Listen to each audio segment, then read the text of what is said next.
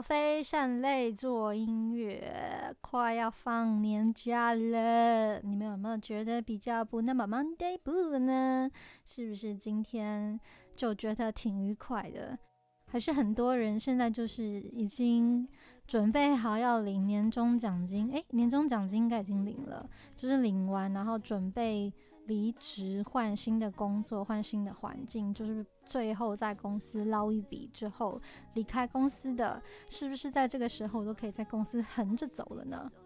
好，话说我已经偷懒了一两个礼拜，一个多礼拜而已吧，然后就被很多人责骂，就说。你到底在干嘛？不是说好一个礼拜更新一集吗？然后我就在回想，说我什么时候跟你们说好我要一个礼拜更新一集？想当初我可是一次上十三集的呢，很吓人。我就想说一季一季这样上啊，结果就还是很多人想要，就是觉得这样子很没有诚意。怎么会这样？你们就不能就是等我一次那个能量完全发泄吗？不过说真的，这个礼拜真的有。太多事情发生了吧，太多事情可以讲了，包括像呃，比方说你的甜蜜是我的性骚扰之，他可以你不可以之，大家一起炒新闻，还有像是赵少康要选二零二四年台湾偏安地区的总统，还是他其实是要选区长，不知道。然后还有就是这这个礼拜突然间爆红的 Clubhouse。那当然还有恭喜布桃已经完成了阶段性的隔离。那呃，目前我觉得台湾的防疫还是做得相当的不错的。那大家都非常的贪生怕死，我想我们就赢在这一点吧，就是我们比。所有全世界的人都还要贪生怕死，那在大家都那么贪生怕死的状况之下，我们的防疫就做得非常成功，我觉得相当的好。大家都要跟我一样，一样非常的贪生怕死，因为能够活着还是一件非常幸福的事情，对吧？当然也有人觉得活着很痛苦啦，那反正生命是自己选择的，就。要怎么样过得快乐，还是你真的无能为力变得快乐等等的，这又是另外一个课题，所以不在今天的讨论范围内。我今天最想要说的是，我昨天在 Netflix 上面看了看完了《孤味》这个电影，哇，我真的哭得死去活来耶！就想说，何时非善类的我可以变得这么的感性？可能因为真的。我觉得他是讲了很多很深的女人对于爱情的这种心事，这种这种想法，这种深刻，该怎么样放手，这些都是好难好难的课题。不得不说，陈淑芳、谢颖萱、徐若瑄等等，你们也演得太好了吧！真的是每个都演到骨子里耶。尤其是看到最后啊，就是我已经痛哭流涕，满就是满眼泪水，我老公都没发现。然后等到他回过头来看我的时候，他整个啊，你怎么了？发生什么事情？撞到头了吗？还是怎么了？这样，可能我我觉得呃，比较偏理性的男性或是女性会蛮难去理解这部戏，他他在讲的那一些。真的很孤单，很孤单的感受。其实，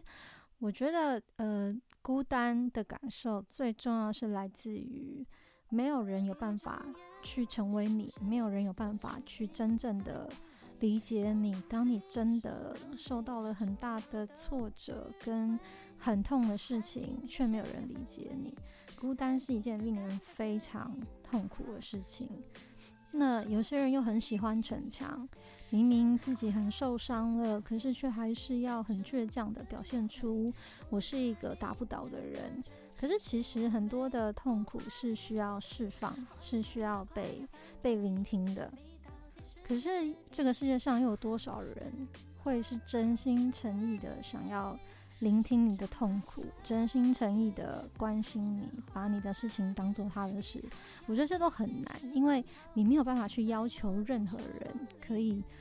进入到你的身体，体会到你的脑子里面在想什么，在感受什么。所以我觉得，真的大部分的人都是很孤单的。无论你今天是台面上的人，或者是你是一个正常的平民小百姓，或者是你是一个企业家，你是一个，或是你是一个很穷苦的人，不管怎么样的人，都有自己的烦恼。那有些人天生比较乐天，很多事情看得开，或是真的就是穷到你必须要一直赚钱，你根本没有时间去思考自己的烦恼是什么。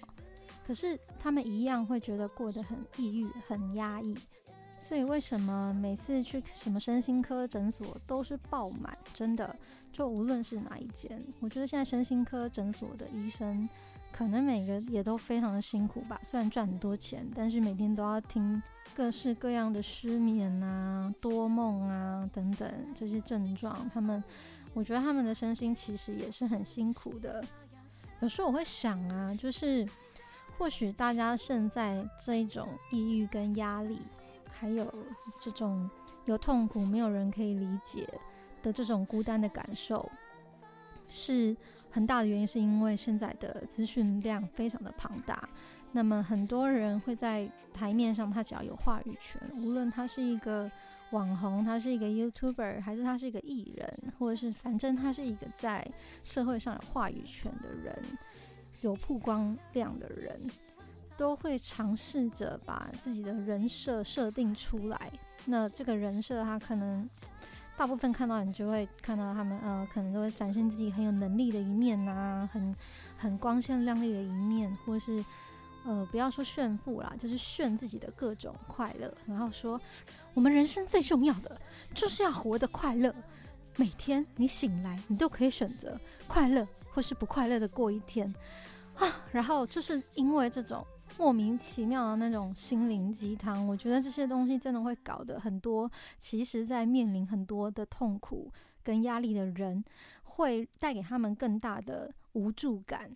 那种没有人真心的关心你，没有人真心的想要了解你，呃，大家都只想要攀盈富贵，这个。我觉得也许放在在古古代一点的时候，资讯量没有那么爆炸的时候，大家的那种攀盈富贵还可以显得比较真实一点。但是现在现代的人，连攀盈富贵这件事情都要用某一种形式去包装，显示自己啊、我就是一个真诚真心的人。所以我觉得活在现代的人真的很辛苦诶，就算你不是艺人，你不是。你不是个大明星，每个人都有自己的包袱，都一定要为自己设定一个人设，然后都非常非常在意外界对自己的看法，用各种方式来帮自己打造一个讨人喜欢的形象。这件事情真的很，我觉得已经避免不了了吧？而且我觉得已经是所有人都习惯了，尤其是。呃，年纪越小，越是靠着嗯、所有的网络啊、三 C 用品在决定自己的情绪跟人生的人更困难，就是没有办法再回到那种我们其实不用常常去滑手机，或者是看社群，或者是在意我们的 Instagram 什么的这种时代。就是我觉得也不能怪他们，这就是现在的环境跟文化已经改变了。那每一个人都有每一个人，没有人是希望被讨厌的嘛？也有啦，因为有些人他们，嗯、会呃用反面思考，就是说，呃，如果我被很多人讨讨厌的话，那我就会有很多的讨论度，因为被骂也是一种讨论度，所以呃就把自己的人设人设得很讨人厌。可是偶尔还是要置入一点，其实我的讨人厌只是表面上，但是呃，其实我还是讲真话什么的。可是实际上，呃，你深入去了解，你就会知道说，他们设定自己这种有很有争议性，或者是很容易被人家攻击、很容易被人家讨厌的这种形象，其实都会是为了赚钱，你就会觉得很悲伤，就是需要靠人设去。打拼去赚钱去生活的人真的很辛苦，所以大家真的要多多的体谅。什么明星啊、网红啊、YouTuber 啊，他们都不断的在讨好你们，讨好所有的受众，因为他们是要靠着你们的眼光去获取生活费的一群人。所以其实大家都一样啦，出来被生出来就是要混口饭吃。那再回到《孤味》这个电影，因为它讲的。是四个不同的女人的心境和故事，而且我觉得非常，你会非常明显的看到，就是世代间的隔阂跟，嗯、每一个人不同的人，只要你是不同的时间生出来的，你就是会有截然不同的切入点跟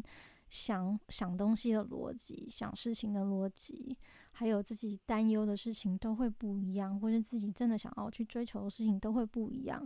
那我觉得在这个电影里面实现的是现在大部分的人都做不太到的事情，就是非常非常呃真实，并且直接的去面对自己的人生烦恼，还有去面对自己真实的个性。其实我觉得这部电影就是它会让我很有感的是。也许这样的东西，它明明应该是非常的贴近人、贴近人性，可是我却看这个电影的时候，我心里面想的是另外一件事情，就是如果这些人物搬到现在这个时代，他们又会怎么样去对外界的人诠释自己呢？因为现在所有人都会。想要对外界去诠释自己是一个怎么样的人，尤其你在你的 Instagram，你就说发个现实动态，或者是你发个 Facebook 什么，你都要想很多，或者是觉得说我现在讲这句话会不会得罪谁什么的。嗯，这真的，我反而觉得这部电影看起来贴近人性、贴近人生，可是它其实又不是这么的真的能够在现实的社会中被实现。可是看了会很有感，因为嗯、呃，能够在电影里面实现那种。嗯，我们都可以去在任何时间点面对自己真正想要追求跟真正需要放手的事情，所以我相信，我相信女生看了会更有感觉啦。因为对男人来讲，可能我是说可能啦，可能当然很细腻的男生我们撇开不谈哦，就是大部分的男人在对于这种看起来完全没有任何继续下去，或是根本不相爱。的状况的这种感情，他们是觉得没有什么好内心那么多内心戏，就是干嘛心里面去想这么多？反正该放手就放手，该挽回就就挽回。那不然就是直接当一个恐怖情人，就是各种的威胁啊什么的，去去挽回一段可能女生已经不爱你的恋情。但是对于女孩子来说，当然这样子的。恐怖情人也有，但我发现更多的是会把很多的自己逝去的感情会放在心中，然后真的会对一个人放不下。就有些人他就会对你很有意义，他就会一直放在你的心里面。尤其是嗯，有一些已经有过婚姻的夫妻，当他们要决定离婚，也许有一方他就是不肯放手，他就是觉得啊。会不会是我做的还不够好？会不会有一天你会回心转意？我觉得婚姻还是一个蛮奇妙的东西啦。就是当然现在离婚率非常非常的高，但是婚姻它还是代表了某一种，就是你们当时曾经相爱到有那一股冲动，去为两个人在法律上做了一个定义。因为现在当然也很多人说，干嘛要结婚？结婚不就一张纸吗？同居跟结婚有什么不一样？那我只能以一个结婚过，不是结婚过，现在的婚姻中的女人的角度来跟你们说，真的还是会很不同。就是当你进入婚姻，跟一个人在，呃，某某一个，就其实你们两个就是有了一个非常非常特殊的约定。那当有一天你必须要面临。有一个人不爱你，就是对方不爱你了，或者是你不爱对方了，那你等于是要去面对自己当时做的这个约定，你要去毁约的这个事实，而偏偏很多人又不愿意担任坏人这样子的角色，就是家家有本难念的经吧。我觉得越越喜欢晒恩爱的，就越越容易突然有一天就离婚了，突然就分手了。这是真的，就这不是一天两天的事情。是我觉得自从有社群网站这种东西十几年，十几年了嘛？对啊，十几年以来，就会发现越喜欢向公众展示他们有多相爱的。的这一些情侣或者是夫妻，他们分开的几率就越高。我认为这是一件绝对的事情，它不是一件，它不是一件大概猜想。我觉得不是，它是对我来讲已经是绝对值了。因为十几年来我看过的，就是很爱晒恩爱的，几乎十对有九对都分开了。还是说，因为我我处在 我处的环境，就是刚好我的同温层感情都比较丰富，都比较多变，所以可能我看到的案例比较多，都是这种。你越喜欢去表演，越喜欢去演出给所有人看的时候，其实你在内心都会有那么一点心虚。那在那样子庞大的压力之下，也许有一天你会发现。哦，我平常晒的那些恩爱，我之前写过那些恶心，不是不不，比较肉麻的文章，或者是放了那些比较肉麻的照片，你会去否定自己曾经去做这一切，所以可能会造成你对这个情感上有更多的疑问跟怀疑，于是最后就导致分手。所以我开始觉得这些事情也许都是环环相扣的。在这个时代，当你需要跟这么多人去交代你的生活，跟有非常大的表演欲，想要让自己有一个清楚的人设，或者是你的恋爱需要跟非常非常多人分享，你才能够感觉到安心的话，可能这样子的人常常在大部分的时间会忘了去检视自己真实的感觉跟自己真实想要的是什么。OK，那接下来我要讲回《孤味》这个电影。那给你们三秒钟，因为我会爆雷。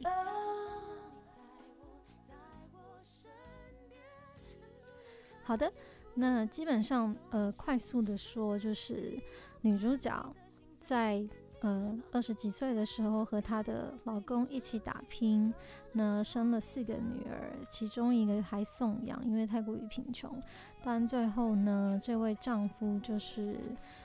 呃，因为一些原因，所以他就不敢再回到这个家里面。那在外面的时候碰到了非常深爱他的另一个女人，于是这个丈夫就正式的出轨了。那出轨之后就决定要离婚。那这个女主角是已经被外遇了十几年，而且她的丈夫也不曾回来看过她的这样的状态之下，她依旧不肯签下那张离婚协议书。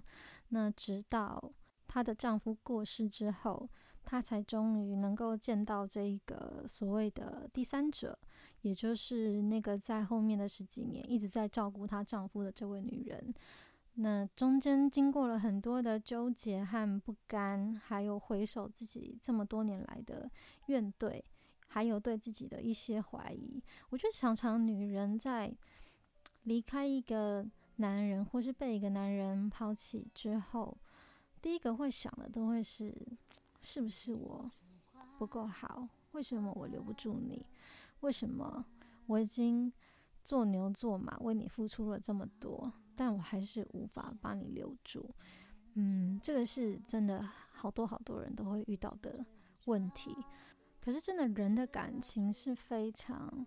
难以控制的，就人的欲望也是非常难以控制的。你既然会牺牲自己的欲望，可能就是因为你还够爱你的伴侣，并且你们没有其他的生活上太大的压力，所以你会不愿意去伤害这个与你相伴的。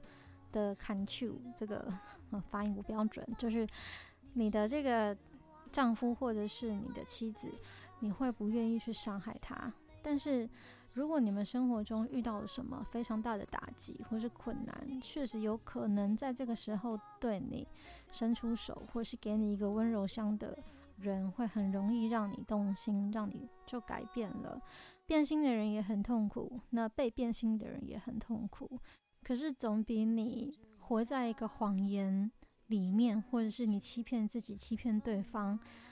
都还要好的方式，就是你还是得坦诚。就像我很常也会跟我老公说，如果有一天你真的真的爱上了别的女人，爱到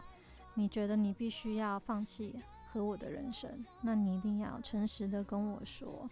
即便我们再怎么相爱，我觉得都要建立一个想法，就是相爱不是一个责任，就相爱并不是一个义务，相爱它还是要非常多。外面的因素、内在的因素，很多的事情也许会改变。那当你们能够面对各种改变，都可以携手度过的时候，那你们就会是天生一对。那当然，在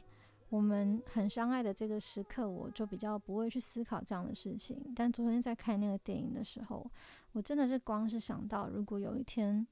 我的丈夫不再那么的爱我，我觉得好难。好难想象哦，就你们自己会去想象这些可能性吗？就是当有一天你自己最深爱的人，他突然就不爱你了，或者是他真的碰上了比你更适合他的人，那你因为爱他，所以其实你应该要放手，但怎么放得了手呢？就我们只能在在这之前一直给自己打很多很多预防针。那也不要说他，如果有一天我真的。也碰到了一个我认为比他更适合我的人呢，那我能不，那我有可能会去为任何一个人去伤害我现在这个我很深爱的丈夫吗？对我来讲，我觉得这些东西都非常非常的难以想象。我光是现在想一想，我都觉得很想哭，就觉得哦，如果有一天他真的告诉我。嗯，我决定要放弃和你在一起的人生，我要重新开始，因为他真的碰到他的真爱等等的。他本来以为我是真爱，但是他却遇到了其他人。我真的觉得哇，天啊！光是想到这样，我就已经就是要掉泪了，就已经没有办法了。所以在昨天看那个电影的时候，也许陈淑芳真的演得太刻骨铭心，所以你知道，当他怨恨这个丈夫。十几年来，他都还是会非常的，他无法放下，他会去一直去翻他们之前那些美好的回忆啊，他们的照片啊，她老公写给她的情书啊，还是会去想这些事情。即便他对外都是板着一张脸，然后就说哦嘿，就是。就是会对对外就是骂她的丈夫不好啊，怎么样？可是她回到家的时候，她都还是非常非常想念他们曾经过去所有美好的一切。也许一直到最后她丈夫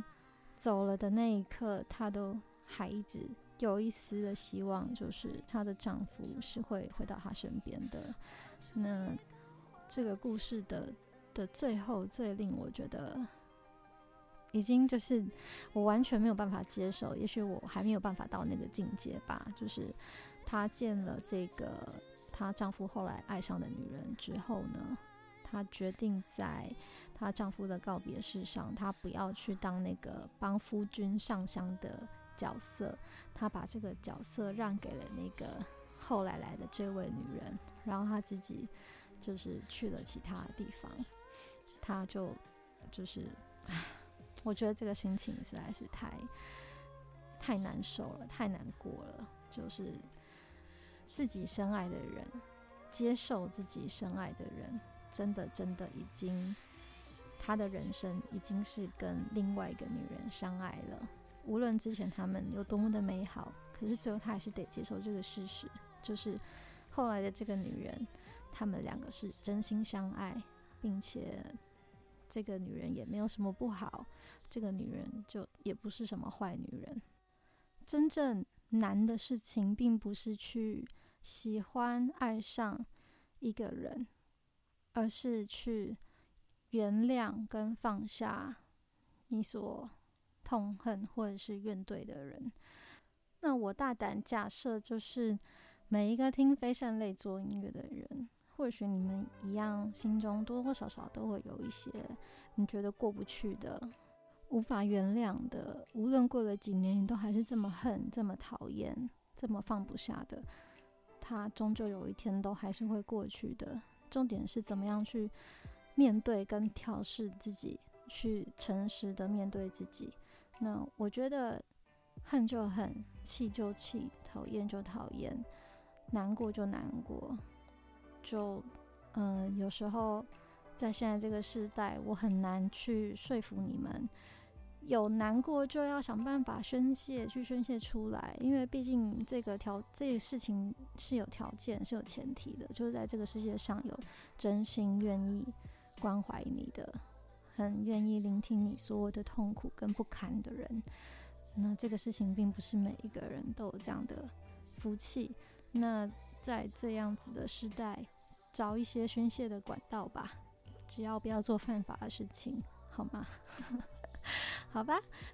本来《非善类做音乐》第三季第三集就觉得应该要来讲一些很北蓝的东西，或者是讲一些就是你知道 Kinobi 爱贫嘴，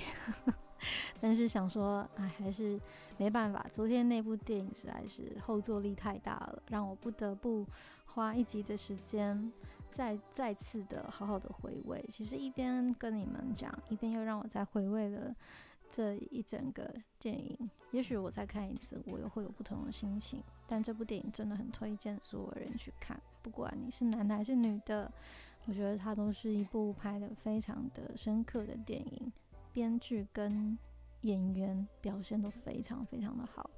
就这样啦，那我们下次再见喽，拜拜！祝大家新年快乐！